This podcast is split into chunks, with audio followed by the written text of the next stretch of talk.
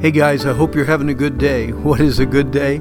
A good day is one that starts and ends spending time with our wonderful Lord.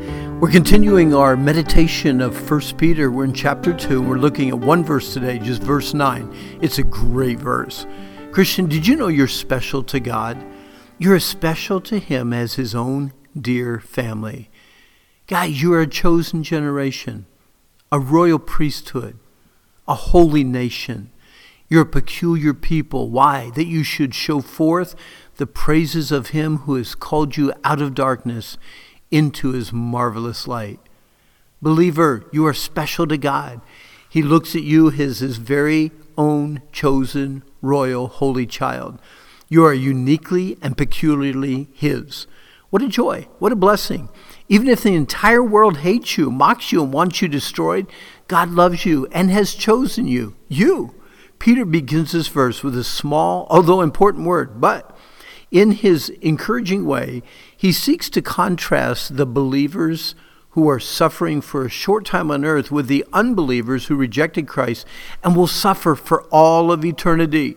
If you take t- the time to compare the eternal experiences of unbelievers and believers, the contrast is shocking, scary. It's kind of sad eternal light compared to eternal darkness, forever rejoicing rather than forever regretting, surrounded by all that is good and godly versus surrounded by all that is evil and hateful.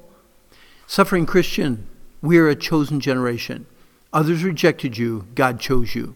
Others ridiculed you and wanted nothing to do with you, God chose you. You were worthless and despised by men, God chose you. This choosing by God, often called election in Scripture, is a doctrine that should comfort us and not scare us. The knowledge that the God of all the universe would choose to love a selfish, wicked, sinful creature like me is overwhelming. There is nothing that we can do to earn eternal salvation. Our salvation is all of God. Every man that wants to be saved will be saved. This truth should demolish any pride in man.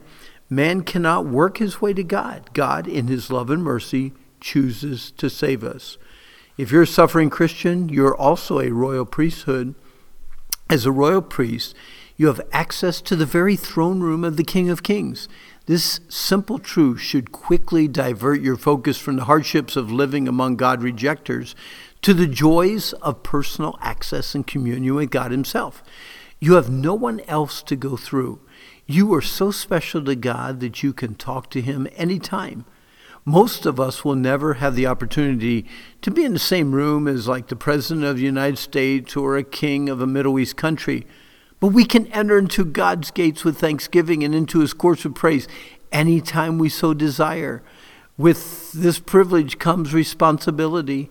Continuing with Peter's metaphor, a picture of believers as priests, how can you today live out some of the responsibilities of the priests of the Old Testament times? Get this priests were cleansed of sin, priests were ordained to obedience, priests were to walk with God, and priests were to honor the Word of God. So, suffering Christian, we are also a holy nation. We are unique, one of a kind people set apart and separated by God for Himself. Again, what a joy. The world attacks Christians because to them, Christians are weird, different, and a bit strange. The world is right. We are different, very different. We refuse to think like the world who denies the existence of God.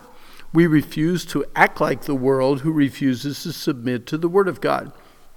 Peter was encouraging these suffering Christians with another Old Testament picture.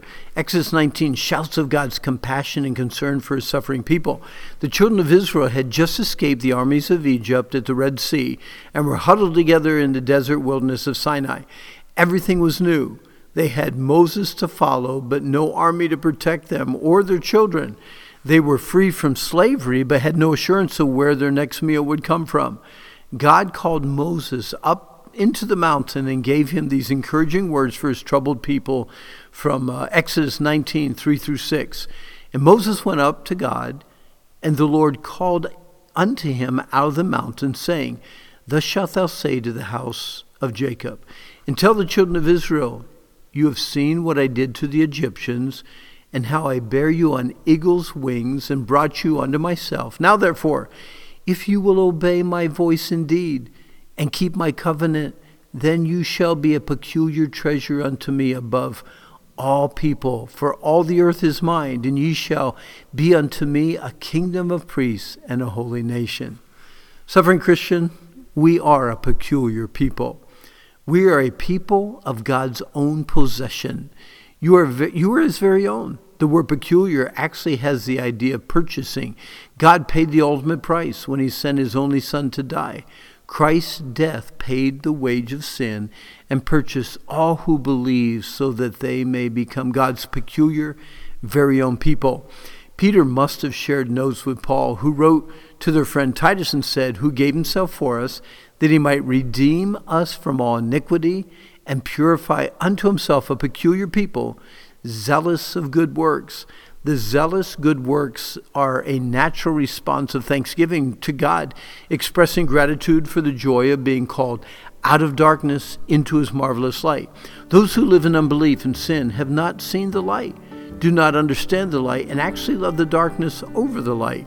As Christians, we can be thankful that the darkness and blindness has been taken away, and we can rejoice in the truth with this with the incredible privilege of being a chosen generation a royal priesthood a holy nation and a peculiar people comes the responsibility of showing God's praises his excellencies and his goodness. Hey our time's up. But again I hope this study has been uh, as encouraging you as it has to me. Uh, if you need some help and some other meditations to help with some of life's struggles go to randhummel.com but I do hope that today even as peculiar people, you have a good day.